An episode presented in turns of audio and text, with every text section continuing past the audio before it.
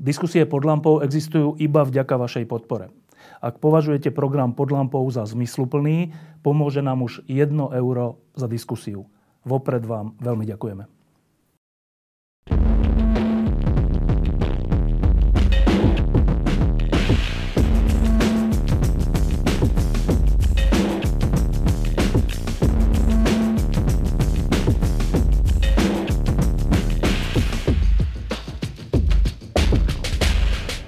Pri eh, bežnej situácii, ktorú prežívame, keď sú chrípkové obdobia, tak eh, všetci sme vlastne v pokoji, hoci aj bežná chrípka prináša problémy a aj obete na životoch a nie až také malé, ako sa nám zdá, keďže sme na to zvyknutí.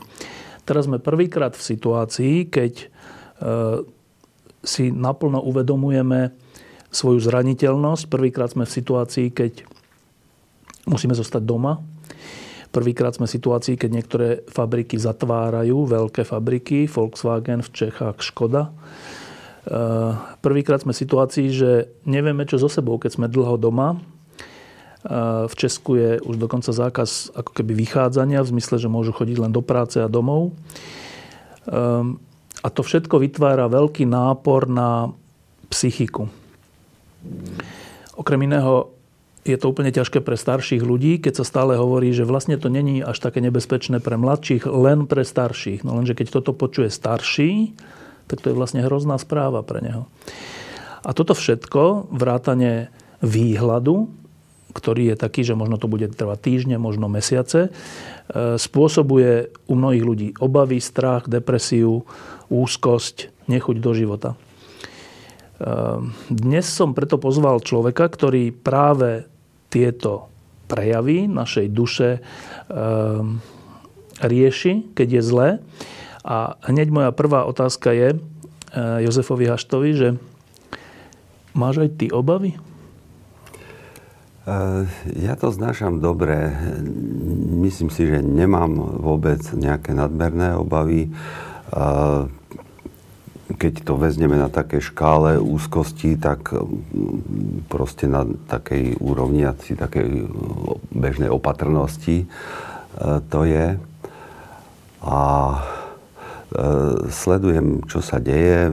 Pre mňa sú dôležité mm, také seriózne informácie, e, že čo vieme o tom, ako sa to šíri a aké prognózy sú. To je podobne ako v medicínskych odboroch a vrátane môjho, teda psychiatrického, že keď diagnostikujeme u človeka nejakú e, poruchu, tak e, vlastne je našou povinnosťou ho e, informovať, že čo sme zistili a ako sa dá postupovať, aké liečebné možnosti sú a aké výhliadky sú do budúcna, aká prognoza je a ako sa dá v budúcnosti nejako to, tomu chrániť. A to si myslím, že tento postup je správny aj keď ide o epidémiu, o pandémiu, aby obyvateľstvo malo seriózne, e, pokojne podávané informácie, ktoré si môžu vyhodnotiť a ktoré môžu byť základom potom pre nejaké rozumné správanie. No, um budem na úvod taký konkrétny, aj viacero našich kolegov, ľudí, ktorých poznáme, známych, eh, je dnes v situácii, že keď majú nad 70 rokov a počúvajú tie správy o tom, že priebeh tejto, tejto nákazy je najnebezpečnejší pre ľudí nad 70 rokov, e, tak keď to počujú, tak si hovoria, no a čo teraz my máme robiť? E, dobre sú doma, ale majú svoju, svoje rodiny, občas sa musia aspoň prejsť alebo niečo a teraz môžu mať takú až paniku z toho, že mm. vlastne ja som teraz na prahu smrti. E, je na to nejaká rada? Tak treba to zobrať vážne, že naozaj e, sú indície, pretože keď má človek nad 70 rokov, tak e, tie prebehy sú o mnoho ťažšie než u stredne starých alebo mladých. A keď je to nad 80 rokov, tak tam je to dokonca už také, že veľmi vážne? Veľmi, veľmi e, vysoké riziko. Takže je potrebné, aby sme mysleli na túto skupinu obyvateľstva, do ktorej aj ja patrím. Ty ešte si mladík, mm. takže ty ešte máš čas sa toho nejako viacej báť. A mm, treba pamätať na tých ľudí, že aby jednak neprišli, alebo by sa minimalizoval kontakt, e, riziko kontaktu s niekým, kto by to mohol prenášať. Je to také, také je, je v tom taký paradox, že my ľudia sme také veľmi spoločenské, spoločenský živočíšny druh by som povedal a rady sa družíme, rady diskutujeme, rady sa rozprávame. A ukazuje sa, že pocit osamelosti, aj subjektívne prežívaný pocit osamelosti je dosť veľký rizikový faktor pre, pre, choroby, pre rôzne choroby. Dokonca keď sa to skúmalo, že ako je to s rizikovými faktormi, ako je hypertenzia, diabetes, alkohol, fajčenie, nejaké závadné ovzdušie, nedostatok pohybu, obezita a tak ďalej, tak osamelosť e, e, skorovala najvyššie, že je to e, najväčší zabijak ako v, u, u ľudí. Čiže, čiže tí tí starší ľudia na jednej strane musia byť chránení pred nakazením. Na druhej strane, keď majú nedostatok toho kontaktu, tak môžu subjektívne trpieť, čo je zase rizikový faktor pre e, rôzne ochorenia a pre predčasnú, predčasné úmrtie. A zrejme e, myslím, že pán profesor Krčmery sa o tom zmienil, že vlastne ten vírus on nemusí akože by sám e, zabil toho človeka, ale keď e, má človek viaceré závažné chronické ochorenia a možno ešte keď sa k tomu takýto stresor pripletie ako pocit osamelosti, tak sa to môže pridať ako jeden z ďalších faktorov, ktorý môže viesť tomu fatálnemu koncu. No a to je teraz tá otázka, že všetci máme e, známych, e, starých rodičov alebo spolupracovníkov, kolegov, kamarátov. E, mnohí z nich môžu mať 70-80 rokov. Rada je, e, nech sa vyhýbajú kontaktu s ľuďmi, Súčasne ty hovoríš ale, že ak by z toho vyplynul pocit osamelosti, tak je to rovnaký alebo možno aj väčší dôvod na nejaké vážne ochorenie, než všetky tie aspekty, ktoré si povedal. Ako môžeme, ako sa teda máme správať k týmto svojim priateľom nad 70 rokov v tejto chvíli? Hej, tak je to výzva pre také kreatívne e, myslenie a riešenia, že e, tí blízki príbuzní by si mali vymyslieť nejaký spôsob, aby sa to minimalizovalo. A mm, aj vlastne zabezpečenie e, donášky straví a zabezpečenie dostatočne hustého telefonického kontaktu a vedomia pre toho staršieho človeka, že sú tu ľudia, ktorí na mňa myslia, ktorí mi prajú, aby som sa mal dobre a ktorí ma menej navštevujú, e, Práve alebo preto? donesú len e, pred dvere? Pod, pred dvere, e, pretože ma majú radi a prajú mi, aby som prežil, tak sa to lepšie znáša samozrejme, ako keď má dôvod si to vyhodnotiť, ako že tak som teda totálne opustený. opustený. To, to sa asi deje. Telefóny, e, donáška jedla svojim starým rodičom, to, to sa deje z toho, čo sledujem. E, tam sa asi viac, oveľa viac nedá urobiť. Návštevy sú asi rizikové, hoci Krčmery hovoril, keď tu nedávno bol, že, že aj tie návštevy, keď sa robia ohľaduplne a opatrne, že ten človek je ďalej, ne, ne, ne, nedotýkame sa tak, že ano, to není až tak úplne vylúčené, Hej, ale dobre. Po, pozdrav takto. Áno, nepodávajú sa ruky, neobjíma sa tak. zdravíte. Ale v tomto sa asi oveľa viac nedá urobiť. Teraz, keď nás teraz počúvajú alebo sledujú práve tí starší ľudia, sú sami doma. Um, okrem toho, že potrebujú ten kontakt a ten sa im snažíme dať. Um, Existuje nejaká rada aj pre nich samotných, ako sa teraz majú správať, čo majú robiť, aby nepodľahli tomu pocitu osamelosti? Tak e, môžu byť aj sami iniciatívni v tom eh, kontakte na diálku, že oni zavolajú, ahojte, ako sa máte, ja sa mám fajn.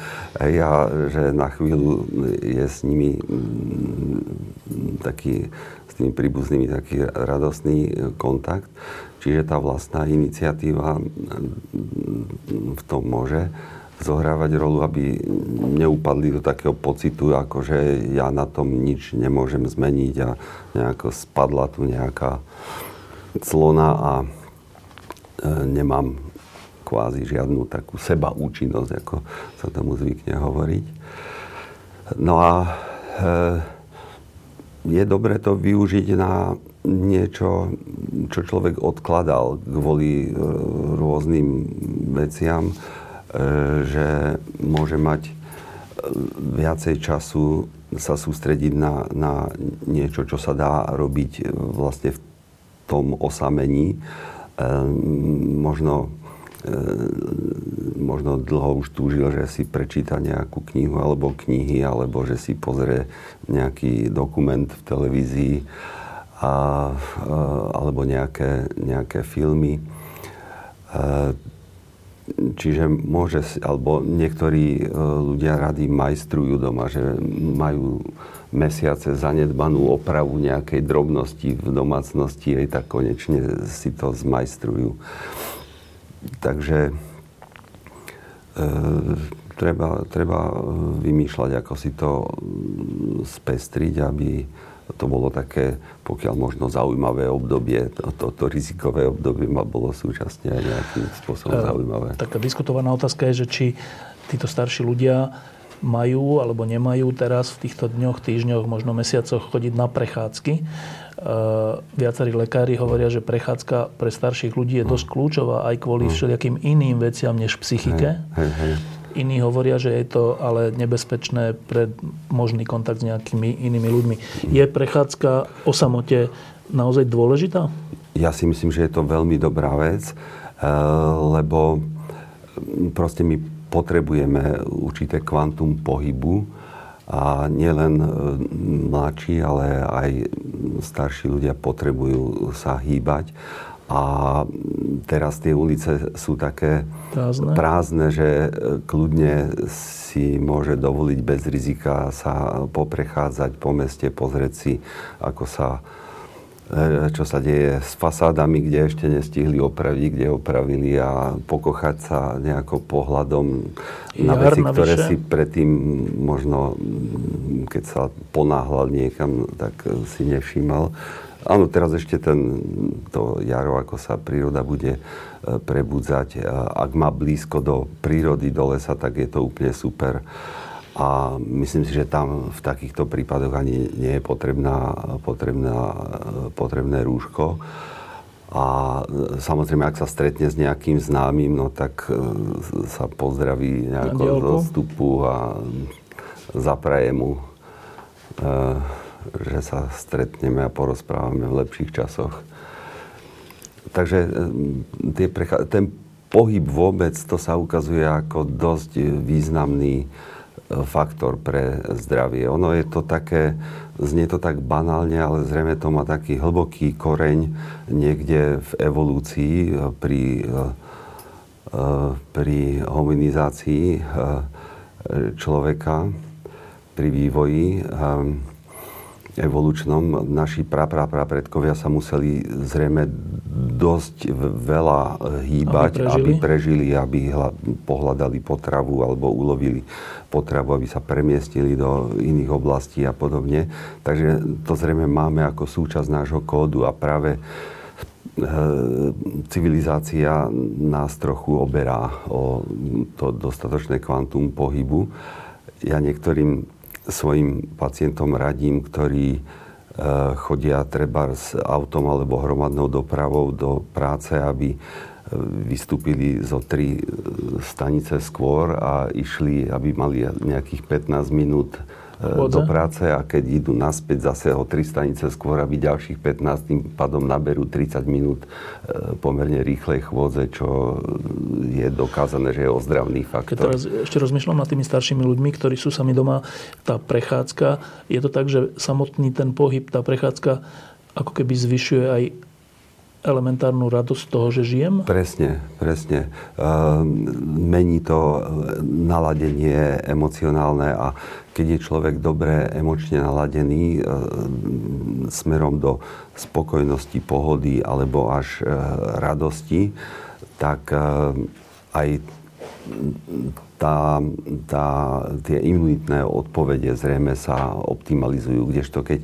človek prežíva hlavne keď je to taká negatívna emocia, ako, ako je pocit bezmocnosti a beznádeje, tak to je veľmi patogénna eh, emocia. To môže akcelerovať, zhoršovať eh, priebeh rôznych ochorení a eh, zrejme aj znižovať imunitnú odpoveď. Čiže dávajme si pozor, ale hýbme sa. Je asi rada pre všetkých, špeciálne aj pre našich starých kamarátov a rodičov a priateľov. Teraz druhý problém, ktorý teraz už sa formuluje mnohými ľuďmi, ktorých stretávam, je, že e, ktorí nie sú osamelí, ktorí bývajú doma s rodinou, s manželkou, mm-hmm.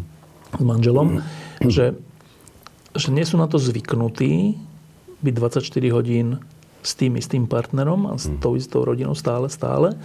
A dokonca niektorí hovoria, že je to už až neznesiteľné. No tak dobre, asi sú to prejavy nejakej ponorkovej nemoci, že keď sme stále spolu aj s ľuďmi, ktorých máme radi, tak, mm. tak je to ťažké. E, čo sa k tomuto dá povedať? Že byť stále s tými istými ľuďmi v jednom byte. Hej. No, to, ľudia majú veľmi... Pardon, si musím zomrieť na otretie e, čela. Eh, ľudia majú veľmi, rôzne povahové vlastnosti a eh, sú ľudia, ktorým to veľmi vyhovuje, že môžu byť spolu a Až tak, áno? že si môžu mm, debatovať o veciach, ktoré, na ktoré predtým nemali čas a mm, vyslovene si to užívajú.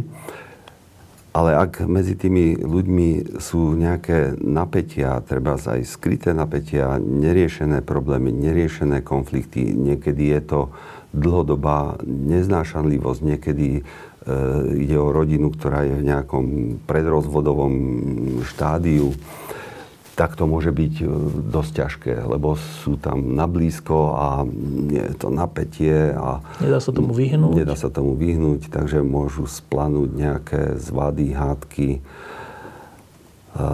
takže pre niektorých e, to môže, byť, to môže byť ťažké. Čo by mali robiť? No, ak sú to problémy vzťahové medzi nimi také, ktoré sú riešiteľné, tak eh, by sa mohli pokúsiť o tom eh, v takom pokojnom rozpoložení začať rozprávať a požiadať toho druhého, aby si to naplno vypočul, teda čo má na srdci ten jeden. A až keď ten prvý dohovorí, tak by až, mohol dostať no. slovo ten druhý a zase až keď on dohovorí, tak potom ten prvý. Lebo ak, sa to, ak je to prerušovaná komunikácia, tak eskaluje ten konflikt. Čiže tak, takéto jednoduché pravidlo e, sa ukazuje byť veľmi, veľmi užitočné, že je šanca, že dojde k nejakému konštruktívnemu riešeniu alebo, alebo ku konštatovaniu, tak zhodneme sa v tom, že sa nezhodneme, hej, ale proste aspoň, aspoň je, je to mierové také, e, mierový záver. E, to hovoríme o prípade, keď, keď sú e, problematické vzťahy alebo z nejakých dôvodov dlhodobo zanedbané alebo o niečom sa nehovorí, hoci obidvaja alebo všetci to považujú za problém, ale dali to bokom, ako keby vytesnili to. E, ale veľa ľudí je z normálnych vzťahov, ale aj tí hovoria občas teraz, že je to nápor byť 24 hodín spolu. Hmm. Čím to je? Teraz nehovorím o nejakých hmm. odložených problémoch, ale o mhm. normálnom vzťahu. Hmm. Ono, e, možno to bude znieť, znieť divne, ale ukazuje sa, že aj tá obytná plocha hrá rolu. Áno, keď je malý byt. Keď je malý byt, e, tak je to taký stresor, ktorý si človek až tak nemusí uvedomovať, keď nezažil väčší bytový priestor. Ale proste ten malý byt je e, rizikový priestor, lebo človek predsa aj keď má dobré vzťahy s tými ľuďmi v byte, e, s ktorými žije, tak občas sa tak potrebuje stiahnuť do, do súkromia, rozmýšľať si, meditovať a, Čiže ideálne, keď má svoju podobne. Izbu. Ideálne je, hej, keď má svoju. A, No a potom e, také povahové vlastnosti, no je časť napríklad e, ľudí, ktorá prešla vlastne takou vzťahovou e, skúsenosťou, e, svojim detstvom počnúc, že majú tendenciu k takému vyhýbavému vzťahovému správaniu, že mať čo najväčší odstup od e, druhých, príliš nemusieť s nimi komunikovať, nevstupovať do vzťahu. Proste zvolili si z dobrých dôvodov taký vyhýbavý e, štýl e, v komunikácii s ľuďmi a vo vzťahoch a tak títo sa môžu cítiť preťažení, keď tej komunikácie zrazu sa na nich e, tlačí veľa. Si povedal, že z dobrých dôvodov? Prečo z dobrých? Z dobrých dôvodov preto, lebo obvykle ten koreň býva, že v detstve zažili určitý chlad zo strany tej hlavnej e, opatrujúcej osoby, teda z pravidla je to matka, e, chlad a taký pocit e, z toho jej správania im zostal, že najlepšie si udržím v akom takom miery ten vzťah s s touto mojou maminou tak, že nebudem od nej nič chcieť a budem sa tváriť a žiť si, že, že si vystačím sám, budem sa niečím zaoberať a osvojí si to ako, ako štýl, ktorý potom môže pretrvávať, vo pretrvávať aj ďalej vo vzťahoch, pokiaľ v puberte nezažije nejaký e, radikálne nový ozdravný e, vzťah. I keď toto ešte nemôžeme považovať za nejakú poruchu, ale proste je to taký e, štýl, ako, ako prežiť e, v tom vzťahu s tým blízkym človekom, teda hlavne ide o matku. A tak e, to osvojenie si toho výbavého štýlu, to môže byť pre nich, e, pre nich znamenať záťaž, keď e, zrazu sú v situácii, že sú koncentrovaní na malom priestore a nemôže sa stiahnuť. Čo by si im poradil? Tam je ťažká rada, no proste e, to okolie by najlepšie urobilo, keby to tolerovalo tomu človeku, keď teda ho poznajú, že má takéto vlastnosti, tak e, netreba sa mu nejako príliš vnúcovať, lebo to vedie ešte k väčšej tendencii stiahnuť sa z komunikácie a môže to zbytočne viesť e, napätiu a sklamaniu zase u toho druhého a e, u toho prvého k e, znepokojeniu, že niekto sa mi tlačí do môjho intimného priestoru, ktorý ja potrebujem mať veľký. Takže v niektorých rodinách, keď je takýto jedinec, tak eh, si našli eh, spôsob, ako, eh, ako to zvládať. Možno teraz napadlo, tak tam je asi ten triviálny tiež spôsob, že občas nech ten človek sa ide prejsť sám. Určite. A nech sa to neberie, že nechce ísť s rodinou sa prejsť. Určite a aj keď je dusno nejaké emočné v tej rodine, tak tá individuálna prechádzka môže byť veľmi dobrá a treba aj ako riešenie, keď e, hrozí, e, že sa bude zvyšovať e, to napätie. To aj radíme niektorým našim pacientom s takými vážnymi psychickými poruchami, ktorí, u ktorých vieme, že sa im zhoršuje tá choroba alebo tie symptómy vtedy, keď sa hromadí nejaké napätie doma. Takže keď zistia, že už to začína, a poznajú to z minula, že to potom ide hore, tak v tom na úpetí toho napätia, že si dajú vetrovku a idú von a Sami. pošpacírujú sa a príde, vrátia sa, keď už opadne tá zlosť treba z tých ostatných rodín. Asi rada pre, tých, pre tých zvyšok rodiny by mala byť, že nech to neberú, akože on alebo ona nechce s nimi byť, ale že to proste potrebuje práve potrebuje, na to, aby s nimi bol. Áno, že má takúto zvláštnosť e, a toto môže byť dobré konštruktívne riešenie. No a teraz to sme hovorili o prípadoch, ktoré sú z nejakých e, dôvodov problematické, či už z detstva, alebo povahovo, alebo nejak, ale aj pri absencii týchto e, ťažkostí. E, je to tak, že aj ľudia, ktorí sa majú úplne radi, keď majú byť 24 hodín a týždeň a druhý týždeň a tretí týždeň a mesiac a druhý mesiac stále pokope, tak je to asi, alebo neviem, je to ťažké?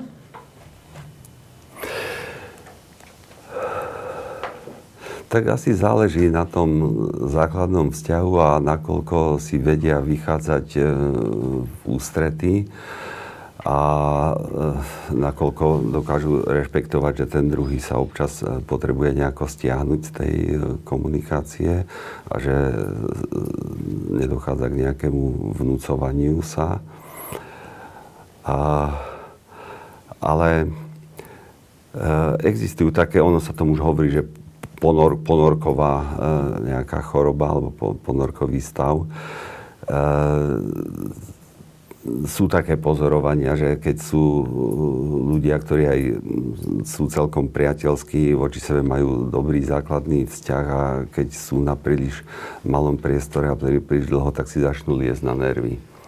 Takže to je dosť náročné aj pre tých, eh, pre kozmonautov a no. pre tých eh, v ponorkách a, a podobne. Hej, no ale ja napríklad, keby som sa ocitol v takej situácii, tak asi by som si venoval pár minút alebo možno aj 20-30 minút na meditáciu. Sám? Sám.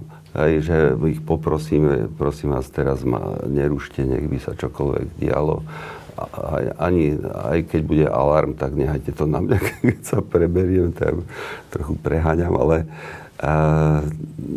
tá, tá súkromná meditácia je takým vnútorným priestorom slobody.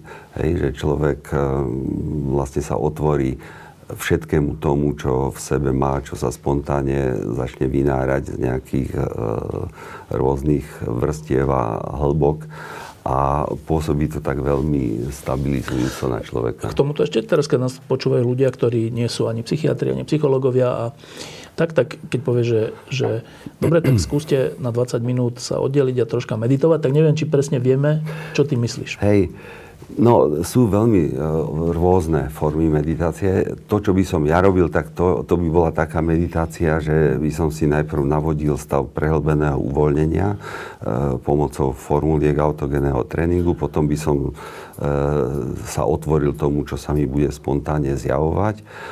A to, to, je, to je jeden z týchto typov. A potom existujú ešte také zvláštne formy meditácie, ktoré sa niekedy prekladajú z angličtiny ako že všímavosť alebo pl- plné uvedomovanie.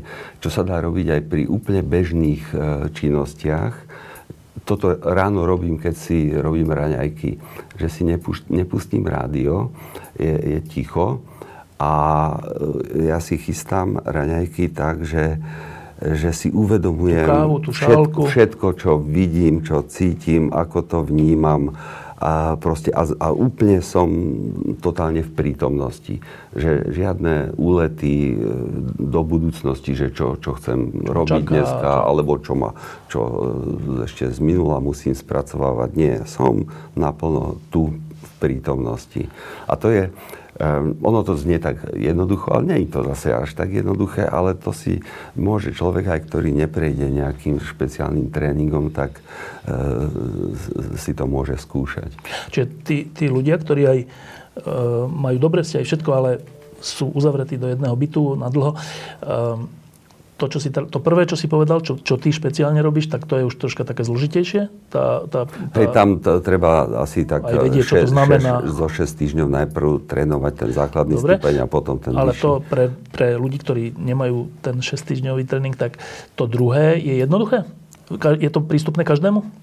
Je to prístupné. Hej, keď vie, že proste ten, toto je princíp, tak to môže aplikovať, môže to skúšať. Samozrejme, že sa opakovane pristihne pri tom, že mu uleteli myšlienky niekde nepatrične, čo, bude, čo, čo nebude, hej, alebo nevníma akurát tú prítomnosť, tak sa vráti k tomu a dá sa to takto postupne osvojovať. A teda toto spôsobí v dobrom prípade čo? E, pôsobí to tak, e, tak harmonizačne e, upokojúco. E, niektoré, od niektorých pacientiek ešte predtým, než som vedel, že existuje takáto, takéto tréning alebo meditácia plným formou plného uvedomovania alebo všímavosti, tak uh, som sa dozvedal od niektorých e, pacientiek, ktoré uh, štrikovali. Tak mi hovorili, treba, začínala mi depresia, a už som nedokázala mm, robiť nejaké zložitejšie e, veci doma, kde si to vyžaduje plánovanie, pocit nedostatku energie a znižená schopnosť sústrediť sa a plánovať si kroky. Ale ešte som mohla štrikovať a to mi prinášalo určitú, uh, určité upokojenie. Hej, ale keď, a potom, ako sa to zhoršovalo, tak už som ani štrikovať mm. nemohla. Takže to štrikovanie zrejme u niektorých žien je preto také obľúbené, že e, to má tento, e, tento meditačný e, aspekt. Ale to môžu byť aj iné, iné činnosti, kde sa človek vlastne plne koncentruje. Len na tú jednu vec, ktorú tú, práve robí, jednu... vidí, alebo tak. Áno, áno, a v prítomnosti. No, teraz ďalší, ďalší aspekt súčasnosti je, že v zásade teraz počúvame veľa zlých správ. E, a to nielen s tým koronavírusom samotným, že koľko veľa ľudí sa nakazí. V Nemecku hovoria, že možno 60%, v Anglicku 40%, u nás 30%, to sú ale milióny ľudí. Z toho vyplýva, že dobre, tak keď sa toľko nakazí, keď je smrtnosť, ktorý tento termín si teraz osvojujeme, 2-3%, ako aj pri je, chrípke. Jedno, zdá sa, že iba jedno, jedno až dve. Ale to pri milióne sú veľké čísla. Áno. Že to je 10 tisíc ľudí, alebo tak. Tak toto keď si uvedomujeme, túto správu, že dobre, tak teraz tu žijeme, ale čaká nás tu nejaká, nejaký proces, na, na konci ktorého bude, bude aj veľa ľudí, ktorí zomrú na ten, na ten vírus, väčšinou starších ľudí, našich priateľov, starých rodičov, kamarátov, rodinných príslušníkov, tak to je zlá správa, ktorá je ako keby, že a nedá sa tomu vyhnúť. Nevieme nič urobiť, aby sme to, aby sme to zmenili. A druhá zlá správa, na to ešte naviazaná je, že a teraz sa zatvárajú nejaké podniky, naše zamestnanie, či je isté, z čoho budeme žiť, budeme mať plat, e, ne, nemusíme zavrieť našu vlastnú firmu deti budú do akej školy chodiť. No a toto jedno s druhým, keď, keď sa hromadí, navyše nemôžeme pozerať hokej, fotbal, nič, lebo nie sú, nie sú. Nemôžeme ísť na koncert, nemôžeme ísť do kina. Tak vlastne ako keby sa obmedzili pozitívne podnety a úplne sa narástli negatívne podnety. A to aj, pre, teraz sa pýtam aj, aj za ľudí, ktorí toto všetko, čo, si, čo sme doteraz hovorili, nejako zvládajú. Uzavretý priestor, rodinu, mm. sú v dobrom vzťahu, všetko. Ale dostávame zvonka negat- veľa negatívnych podnetov. Čo to, s nami, čo to s nami robí a ako na to vieme zdravo reagovať? Mm-hmm. Hej, No, eh, keď eh, si človek predstaví, že teda 1 až 2 je tá smrtnosť, tak eh, v tom je obsiahnutá aj skrytá pozitívna správa, že iba jeden zo 100, takže mám dosť veľkú pravdepodobnosť, že to prežijem. Jedna vec. Druhá vec je, že vlastne tie opatrenia protiepidemiologické, ktoré sa robia, tak e, sú, myslím, rozumné, že e, sa zamedzí takej veľkej Naraz. iniciálnej vlne, takže sa nepreťaží ten zdravotnícky systém a tým, že sa to viacej oploští a rozloží v čase, tak sa zvýši šanca, že tí ľudia, ktorí budú potrebovať umelú respiráciu, takže bude dosť prístrojov a dosť zdravotníkov. Eh, že tí zdravotníci vlastne vedia, že sa musia dobre chrániť, aby boli k dispozícii tým eh, ľuďom, ktorí to budú potrebovať, eh, že medzičasom sa zvýši kapacita, aby sme mali tie tie prístroje na um, um, umelú ventiláciu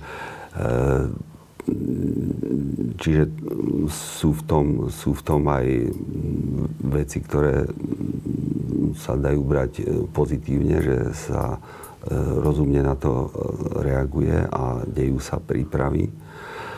A, no a zase je tam otázka takých základných povahových vlastností, a, a, aké ľudia majú, že ako rôzne na to reagujú. Nedá sa to brať nejako tak unifikovane, že, že, že každý človek v tejto situácii tak alebo onak zareaguje. Sú ľudia, ktorí majú tendenciu k znepokojeniu a potrebujú viacej uisťovania a potrebujú mm, nejakú oporu v nejakom druhom človeku a čím viac sa cítia ohrození, tým viac majú tendenciu sa tak ako lepiť a vyžadovať si e, tú oporu a uisťovaniu. S tým proste musíme to rátať. To, to sú povahové vlastnosti, ktoré tiež teda majú nejaký koreň v tej vzťahovej skúsenosti, ktorá sa ťahá tiež e, z detských dôb. No ale potom sú aj ľudia, ktorí majú tendenciu podceňovať e, riziko, to, toto konkrétne, ale aj vôbec e, rizika vo svojom živote. A, nie, a sú, e, sú ľudia, ktorí vyhľadávajú vyslovene riziko, majú tendenciu podceňovať riziko, alebo ktorí majú také velikárske predstavy o sebe, že že proste ich sa rizika netýkajú, že oni všetko zvládnu a oni sú nad pravidlami, oni sú nad, nad zákonmi. E, takže, takže veľmi, veľmi rôzne na tieto veci ľudia reagujú. Ale že to, to, to, to ma zaujíma, že keď tieto aj rôzne typy e, počúvajú opakovane každý deň, každý deň znova a znova, viackrát, ako sa veci zhoršujú, ako rastie počet nakazených, ako rastie počet tých, ktorí zomrú, ako sme na to není pripravení, ako sa zatvárajú fabriky, že keď toto stále dokola je a medzi tým není nič dobré, žiadna dobrá správa, ehm, že či sa tomu vieme nejako brániť. Mm. Tak asi asi musíme vedieť e, aj žiť e, s tým e, rizikom, že sme smrteľní a že existujú rôzne dôvody, prečo môže náš život skončiť a že proste je to takto zariadené s nami ako živými bytostiami, že ten život raz skončí, či už z tej alebo z onej príčiny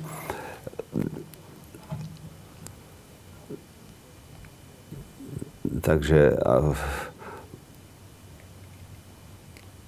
takže ide, ide zrejme aj o to, aby človek vedel prijať tú určitú dávku e, neistoty, ktorú aj bežný život vlastne prináša. prináša.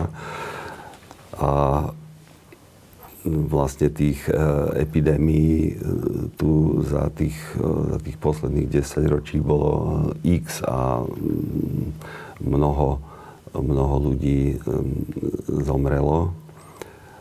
A teraz e, tá, tá určitá hrôzostrašnosť, e, ktorá z toho ide, že je to taká ako celosvetová, e, celosvetová pandémia. A, a že je tam teda väčšia tá smrtnosť než pri bežnej chrypke. Tá je asi až Zatiaľ, čo pri bežných tých sezónnych chrípkach je tá smrtnosť okolo 0,1 až 0,2 tak e, tu je to až 1 alebo až 2 podľa tých e, odhadov.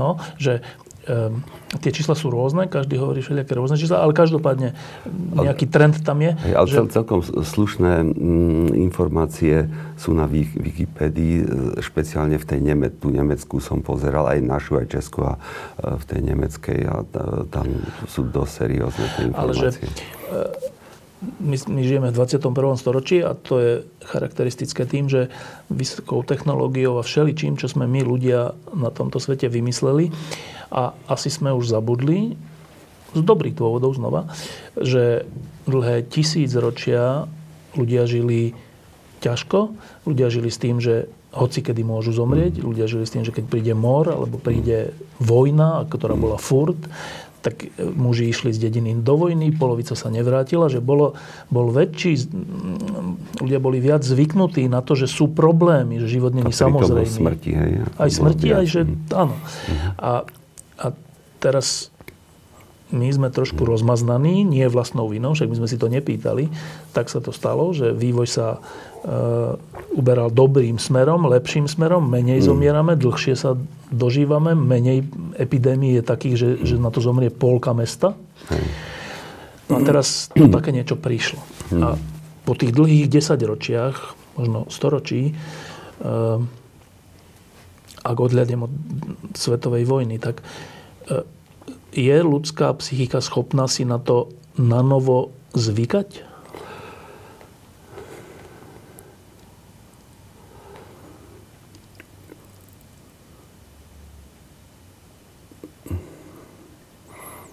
Tak e, e,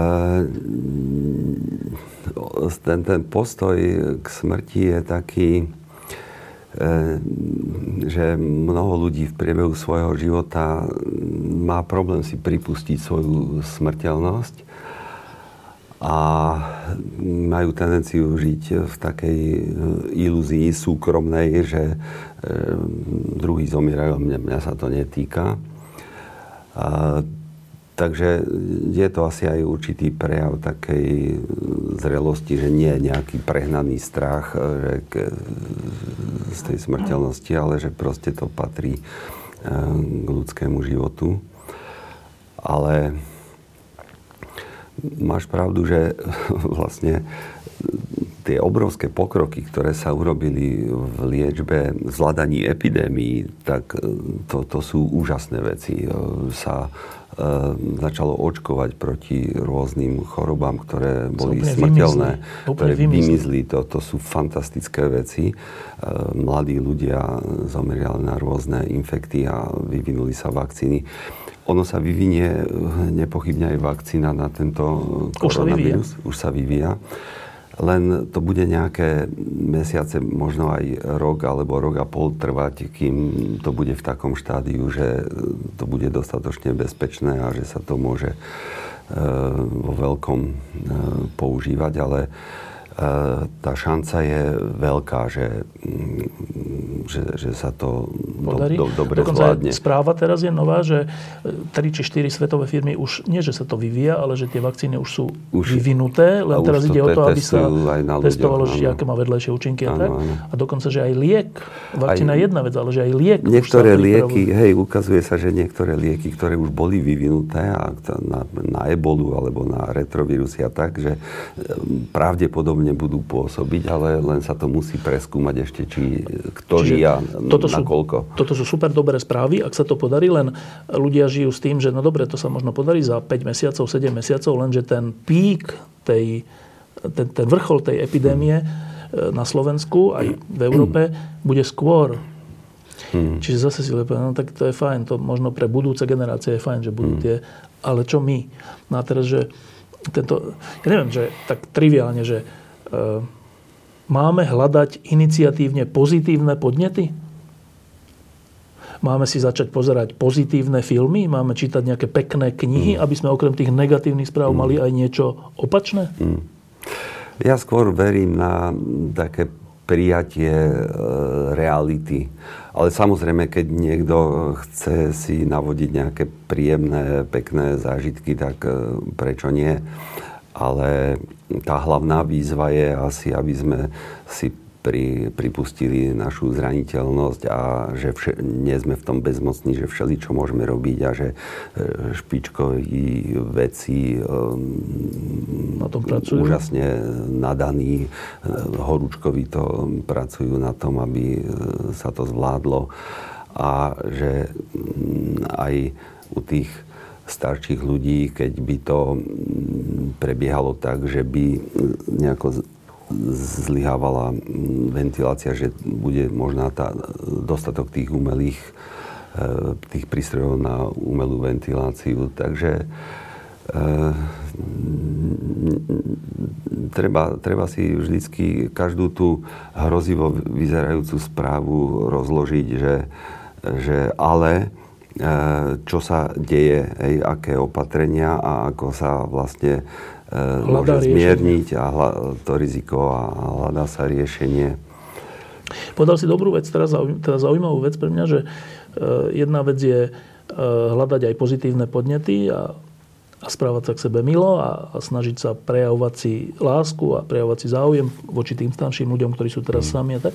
Ale si povedal, že ale tá dôležitejšia vec je prijať tú vlastnú smrteľnosť alebo ohroziteľnosť alebo krehkosť mm lebo to je to zaberie viac ako jednotlivé podnety. Dobre, dobre. A teraz uh, prijať my sme tu aj v Lampe mali viacero diskusí o tom, že my sme taká generácia alebo také, taká civilizácia už teraz, že nechceme prijať ani len smrť, nechceme ju vidieť, mm. nechceme, aby ľudia zomierali doma, lebo to je nepríjemné pre tých mm. ostatných a všetci zomierajú skryto v nemocnici. A, a tu nejde špeciálne o smrť, ale tak, asi aj áno, ale tie negatívne správy sú, že negatívne a teraz ty hovoríš, že lepšie je to prijať. Prijať to, že áno, teraz je také negatívne obdobie, e, budú problémy. E, ako sa to dá natrénovať, prijať takéto veci? Nebyť z toho v hystérii. Dalaj Lama raz v jednom rozhovore e, povedal, že on takmer každý deň medituje svoju smrť. Teda premýšľa o svojej smrti, keby sme to povedali. Otvorí sa myšlienke moja smrť. Hej, a čo sa mu k tomu vynára pri meditácii. Čiže, e, čiže dá, dá sa na tom pracovať aj tým, týmto spôsobom, že sa to človek e, učí toto príjmať a e, zmierovať sa s tým a nemať prehnané úzkosti z toho, že, že to raz príde. Vieme toto... Lebo, lebo keď, keď sa budem Vyhýbať. Som, som zdravý a budem sa báť stále svojej smrti, no tak sa mi zúži ten priestor e, slobody a budem v takom po, polapený v tých osídlach e, strachu z vlastného konca. Takže člo, človeka to vlastne tak paradoxne oslobodí, to, to prijatie vlastnej smrti. E, áno, ale predpokladám, že človek, ktorý je povedzme, že hypochonder, alebo ľudia, ktorí sa veľmi boja o seba. E, na to, aby sa toho zbavili, tak by asi ťa museli viackrát navštíviť na všelijaké sedenia. Ale teraz nemajú ani len možnosť, nie že teba, ale nikoho navštíviť. Všetci sme doma. Alebo občas práci a potom doma. Existuje na to nejaký auto tréning alebo nejaký spôsob, ako na to teraz ísť, nie tým, že budú teraz ľudia mhm. navštívať, psychologov alebo psychiatrov, ale že sami doma. Existuje nejaký, že čo by si mhm. ľuďom povedal, čo majú robiť, keď sa boja, mhm. keď to nechcú prijať? Hmm. A existuje a, biblioterapia. A, niekedy ľuďom, ktorí majú určité založenia, určité aj problémové nejaké povahové vlastnosti a e, v záujme nejako ich ďalšieho vývinu niekedy odporúčame prečítať si e, nejakú konkrétnu knihu. A existuje jedna kniha od jedného amerického chirurga, ktorá vyšla teraz, neviem, či v Slovenčine, alebo v Češtine, myslím, že v Slovenčine, ktorá sa volá Smrteľnosť. A to je výborná kniha, v ktorej on ako skúsený chirurg s obrovskou praxou, zrejme už nejako, keď bol v dôchodkovom veku, tak sa rozhodol napísať o tejto problematike knihu o smrteľnosti. A to si myslím, že keď človek ako pozorne číta tú knihu, tak môže to v ňom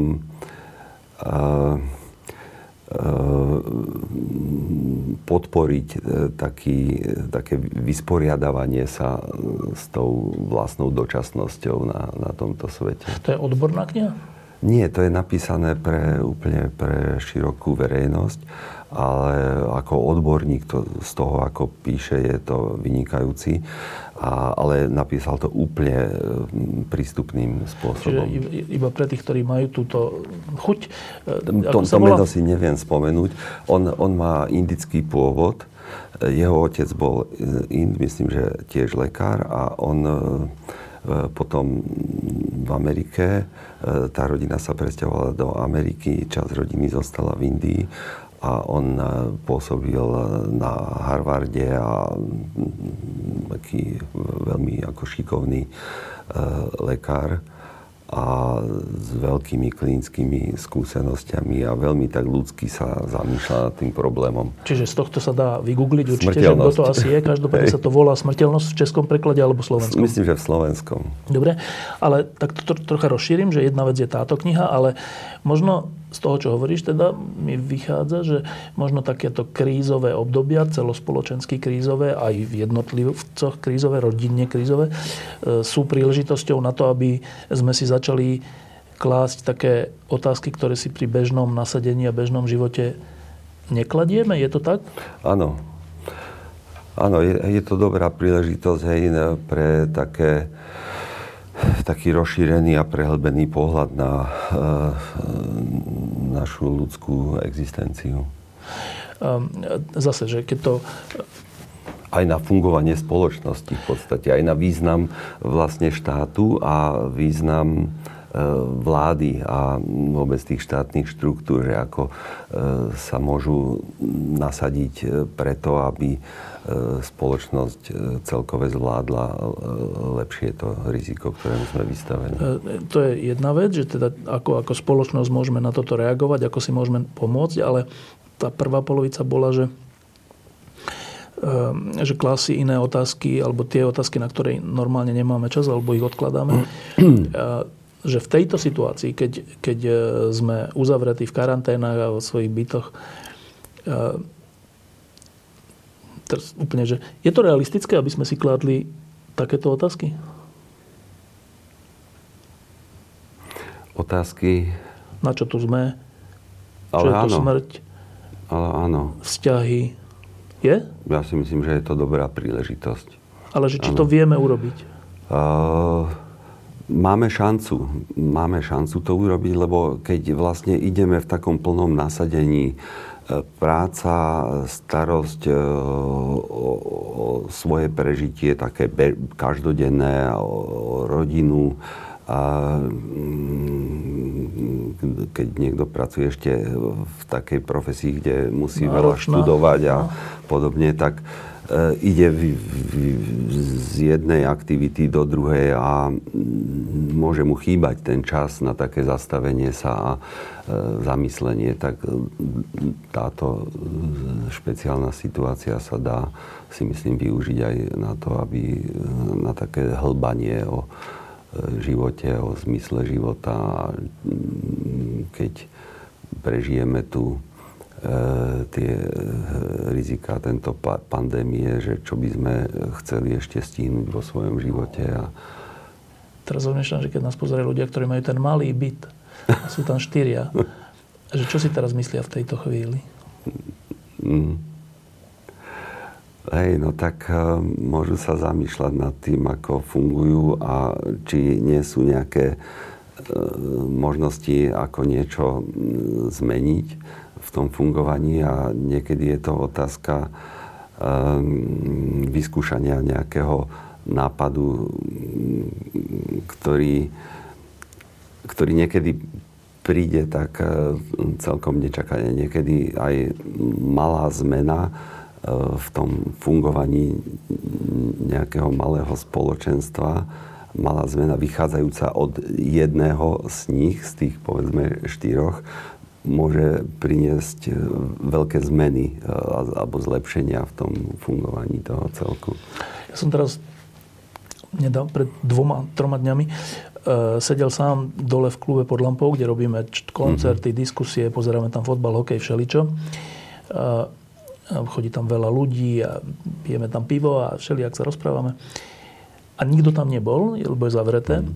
Všetky kaviarne sú zavreté. A ja som tam sedel sám a to bola taká zaujímavá skúsenosť, že napriek tomu, že to je ako keby smutné, že je to zavreté, prázdne a tak, tak ja som tam mal taký pocit z toho, ako som sa na to pozeral, že na mňa tam dýchalo z toho to, že čo sa tam dialo a ešte aj bude diať, mm-hmm. ako pozitívna vec. Že ja som nemal pocit, že toto je hrozné, ja som mal pocit, že tak tu sa dejú perfektné veci, hoci je to zavreté. Ano, ano. A teraz, že niečo takéto môžeme aj doma zažiť? Že uvedomiť ano, si niečo, čo si normálne neuvedomujeme? Pre, presne, presne tak. Inak toto, čo popisuješ s tým klubom, tak e, sa mi vybavil Ingmar Bergman. On e, bol výnimočne pracovitý a geniálny režisér, divadelný, aj filmový, aj spisovateľ.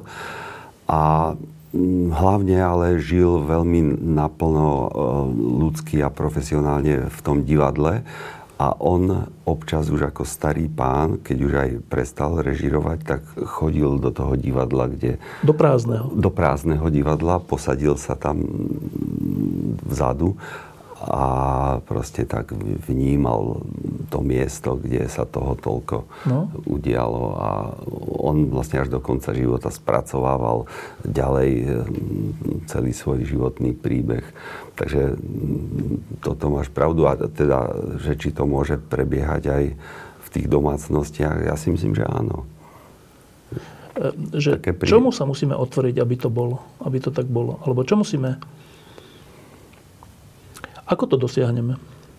Aby sme z tej krízy vyťažili aj taký ten pozitívny podnet. Hmm.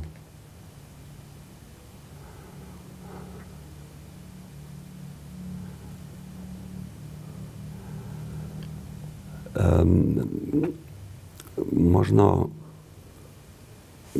možno um, aj kladenie si rôznych uh, otázok pre, pre seba, nad ktorými možno aj intimne e, meditovať, alebo ktoré možno vniesť aj e, do rozhovoru s tými ľuďmi, je e, klásy také existenciálne otázky.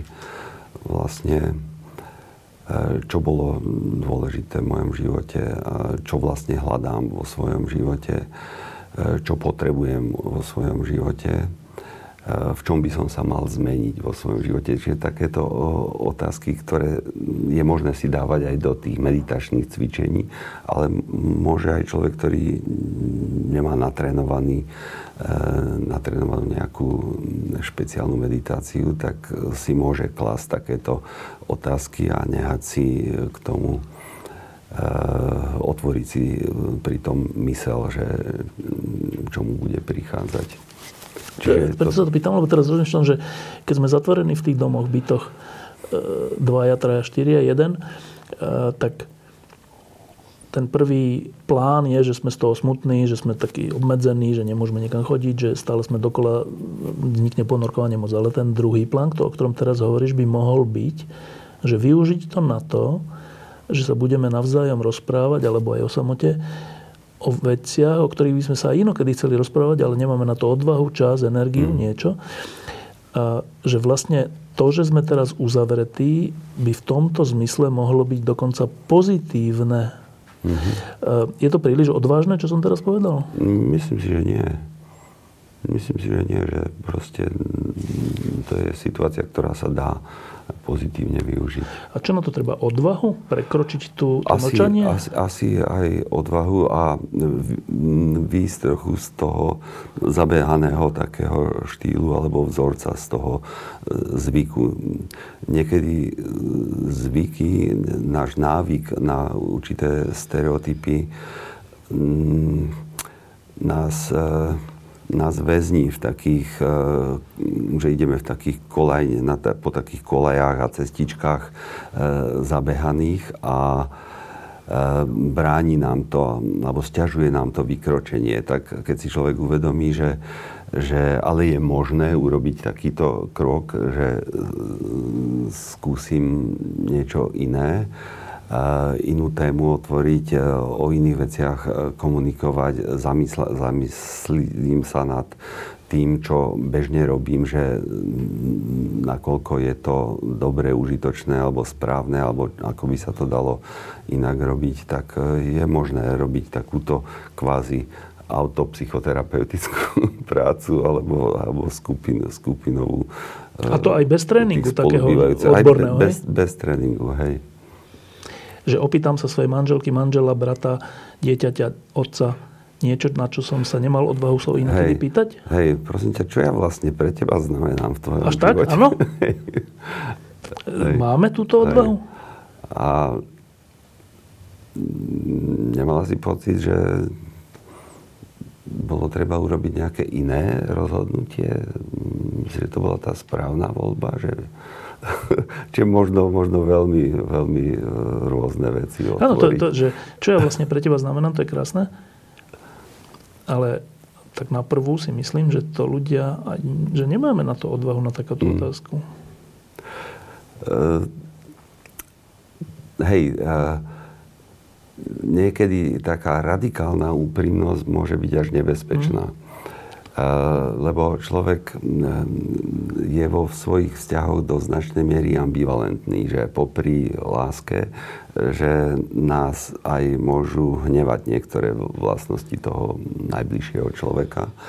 A keď e, sme v afekte zlosti a vyletia z nás nejaké zdrvujúce e, nadávky alebo zneváženia toho druhého, tak je to ako, ako holub, e, ktorého už je ťažko vrátiť naspäť a môže to byť tak zraňujúce, že to naruší ten vzťah. Čiže e, musí v tom byť aj určitá ohľaduplnosť. No, teraz rozmýšľam zase tak triviálne, že to sa často objavuje, že otázka, a máš ma ty vlastne rád?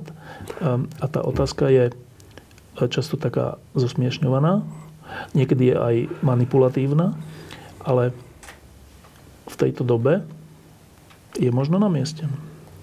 Hej. Hej, ale tá úprimná odpoveď asi uh, uh, väčšinou by asi znela, že áno, prevažne ťa mám rád, občas ma riadne štveš tým a tým a tým, ale uh, to nič nezmenšuje to, že E, že je tu tento základný Ale že či v tejto vzťah. situácii a dobe je príležitosť na tento typ rozhovorov? Prečo nie? Prečo nie, keď e, není čas na také intimnejšie rozhovory inokedy? Prečo nie? Pomôže to? Môže nám to pomôcť? Hej, tak uh, úprimné a ohľaduplné rozhovory e, sú vždycky prínosné, si myslím.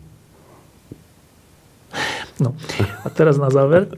E, predpokladám, že aj ty osobne e, si v tejto situácii máš troška zmenený režim. Tak predpokladám, že máš menej pacientov, že máš iný spôsob života. Tak môže to psychiatrovi tiež liezť na nervy?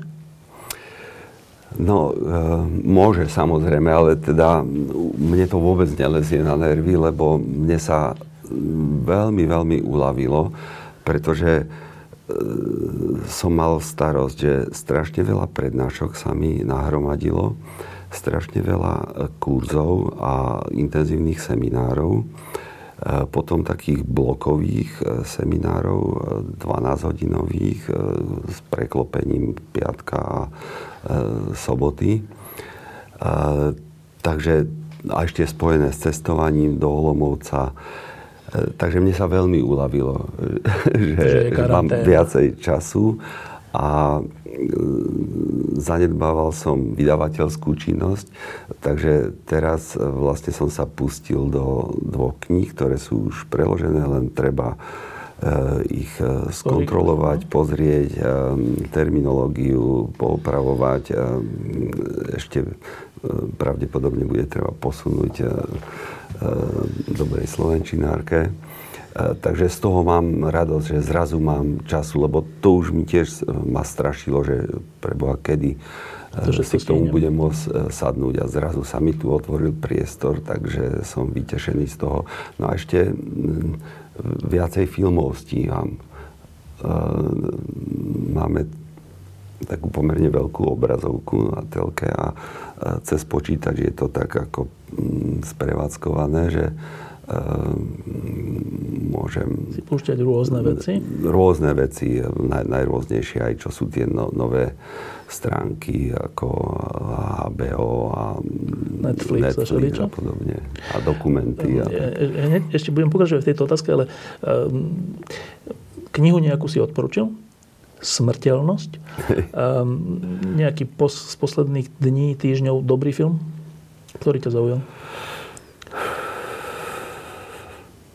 No, vieš čo, ja som stále e, očarený Bergmanom, ale to by som asi v tomto čase, no neviem, možno aj hej. E, Bergman mal úžasný ponor do medziludských vzťahov. On sám prešiel teda úplne mm, katastrofálnou, by sa dalo povedať, e, vzťahovou skúsenosťou vo svojej rodine. Bol značne traumatizovaný. A popri tom svojom úžasnom nadaní e, to dokázal Vnímať a... spracovávať a vyrovnávať sa s tým a e, e, využiť to vo svojej tvorbe a rôzne to kombinovať v rôznych filmoch. Nejako vyše 40 filmov urobila množstvo divadelných predstavení, väčšinou si scenáre sám písal Eh, alebo mal svojich obľúbených eh, autorov, ktorých, ktorých uviedol na, na scénu. A písal aj také autobiograficky ladené knihy. Takže ja, ja som veľmi, veľmi som fascinovaný tým, týmto človekom. Si povedal takú vedičku, že možno, že v tejto dobe nie, a potom si povedal, že možno aj áno. V zmysle, že sú troška akože depresívne? Sú, že, hej, že nie, Alebo nie, niekedy sú ťažké, i keď on vždycky na, ten koniec sa snaží urobiť tak, aby v tom bola aj určitá nádej, určité východisko, ale tie vhlady e, do toho medziludského sveta a do toho intrapsychického a do toho ťaživého sú tam úžasné. Takže Bergman. aj Bergman a vlastne aj po epidémii e, môže ľudí vo všeličom inšpirovať. Pozeráš aj detektívky? Detektívky trochu tiež, hej, ale nemám rád také strašne pomalé detektívky. Seriály? Sem tam seriály. Áno. Dokumenty? Dokumenty, áno. Nejaké z tvojej oblasti? Uh, no, skôr z, z histórie. Z histórie. Trošku ma tak, no nie trošku, ale zaráža ma, keď, keď si človek chce pozrieť dokumenty nejaké, z, z, ako fungovala Tretia ríša, Hitlerovo obdobie, tak nájdeme dosť veľa dobrých dokumentov, ale keď chceme stalinizmus komunizmus preštudovať a komunizmus, tak to je, to je dosť poslabšie. E, počúvaš hudbu v tomto období? Hudbu málo. A hudbu, niekedy e, si pustíme niečo cez, cez mobil. A také E, to obvykle manželka je v tomto zručná, že nájde nejaké také staré skladby ešte rock'n'rollové a podobne. A niekedy aj mm, spojené s nejakým, nejakými ukážkami, ako ľudia mm, veľmi rozšafne tancujú a. na to, takže to je také milé. No a teraz tá druhá. Ale klasiku to má, máme, máme na programe, že chceme si kúpiť e, klasický no? E, gramofón na, na tie staré platne, lebo máme dosť takú veľkú zásobu starých platní, ktorú e, som dostal od e, jedného z mojich učiteľov psychoterapii, profesora Langa z, z Rakúska. A on prešiel potom už na tie CDčka, ale toto sú mimoriadne kvalitné nahrávky a takže to máme v pláne do budúcna. No a teraz tá druhá polovica, toto boli také pracovné veci alebo hobby, ale že e, znova, že môže mať ponorkovú nemoc so svojou vynikajúcou manželkou aj psychiatr? No, u nás to nehrozí. U nás to nehrozí, lebo e, proste vieme tak e, fungovať, že e,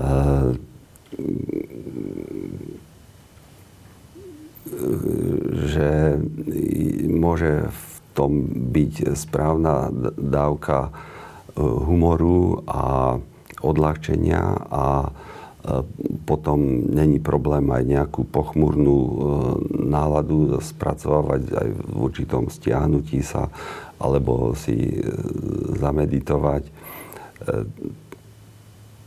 Takže takže toto, toto u nás dobre funguje aj, aj v kríze. V kríze tejto mm, pandémie. Epidemickej, hej, pandemickej. Máš svoju izbu? To nie, ale není problém sa uh, umiestniť tak, že, že tam mám pocit súkromia. No a teraz úplne na záver. Sme v druhom týždni uh, ako keby karantény celoslovenskej. A je možné, že to nebude trvať ešte pár týždňov, ale možno pár mesiacov. Mm-hmm. Mimochodom neviem vôbec, či v Trenčíne bude pôvoda v lete. Všeli, čo sa teraz mení, hokejové súťaže sa zastavili, futbalové, mm. Liga majstrov, všetko možné, festivaly. Sme len v druhom týždni a nejakým spôsobom nevieme, čo nás čaká. Je to taká neznáma. Mm. Niečo tušíme. A prezidentka Čaputová povedala, že zvládneme to, keď budeme keď to budeme robiť spolu. Mm-hmm. Keď budeme navzájom ohľaduplní a keď budeme riešiť tie veci spolu. A za posledné roky sme videli, či máme na to potenciál. Skôr to vyzerá tak, že sme takí sebeckí, politické strany sú sebecké, jednotliví lídry sú sebeckí, hrajú to na seba. Máme potenciál túto krízu zvládnuť spolu? Hmm.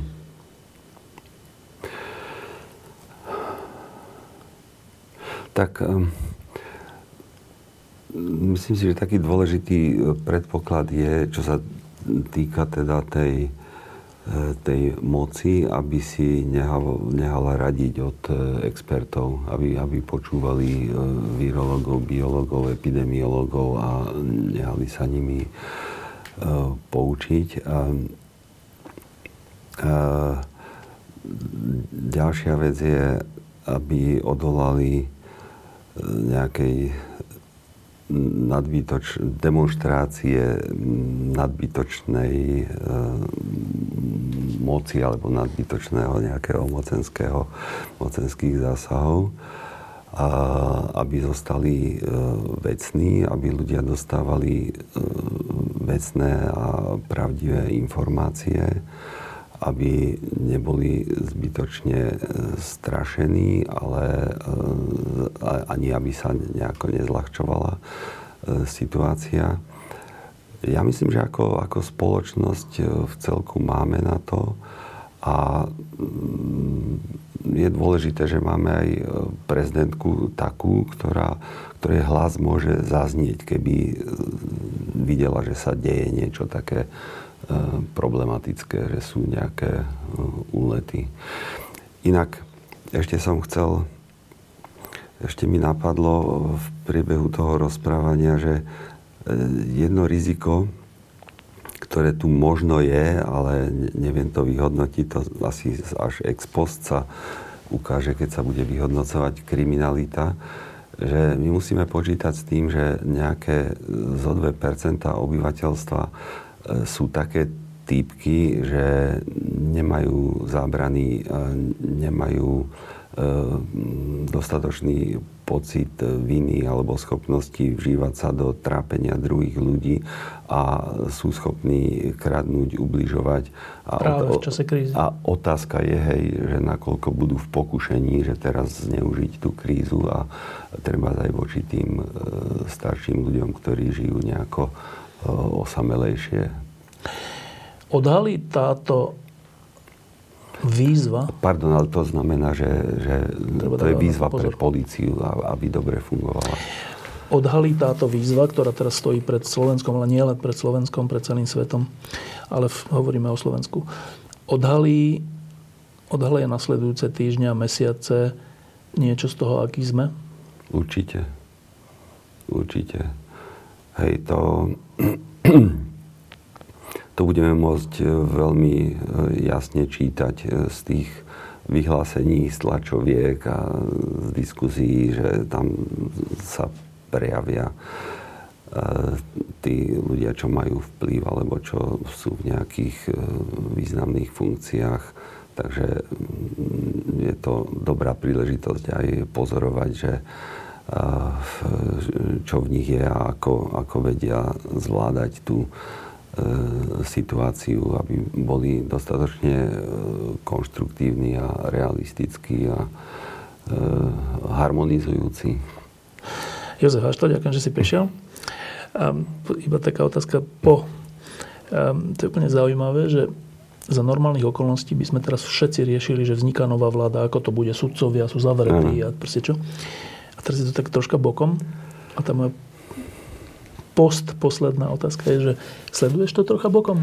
Sledujem a toto je strašne dôležité, lebo tá kríza, tá epidémia prehrmí a celkom dobre e, to prežijeme, ale my potrebujeme fakt, aby tá nová vláda aby dobre fungovala, aby dobre parlament fungoval a, a e, súdnictvo, aby sa ozdravilo, policia, prokuratúra. Takže e, toto je zrejme pre Slovensko ešte väčšia výzva, než zvládanie tejto epidémie. Teraz mám pokušenie sa ťa ako psychiatra opýtať, že či to osobnostne, to nové zloženie, to nové vedenie, tí noví lídry e, môžu mm. zvládnuť, ale neopýtam sa ťa to. E, iba sa ťa opýtam, že... Kryštálová gula. No a podľa mňa ty až tak tušíš, čo sú oni za osobnosti a čo z toho asi vyplýva. Mm. Um, ale napriek tomu, si optimista? Uh, veľmi opatrný. Veľmi opatrný. Vidím veľa, veľa rizík a strašne by som bol rád, keby keby sa ukázalo, že sa zbytočne obávam. Lebo nedávno tu bol Peter Hunčík, tiež psychiatr. Hej, tento odhadol, Ten povedal že... rovno, že, ne, že to nezvládnu. Hej, že to nezvládnu.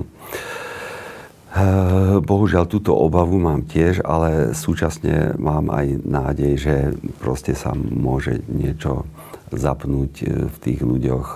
Niekedy sa ľudia vypnú k Výkon. veľkým výkonom ale mm, tie osobnostné limity tie môžu veľmi vytvárať také bariéry alebo našlapné míny v tom fungovaní.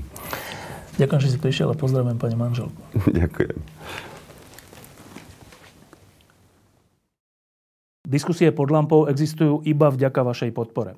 Ak považujete program pod lampou za zmysluplný, pomôže nám už 1 euro za diskusiu.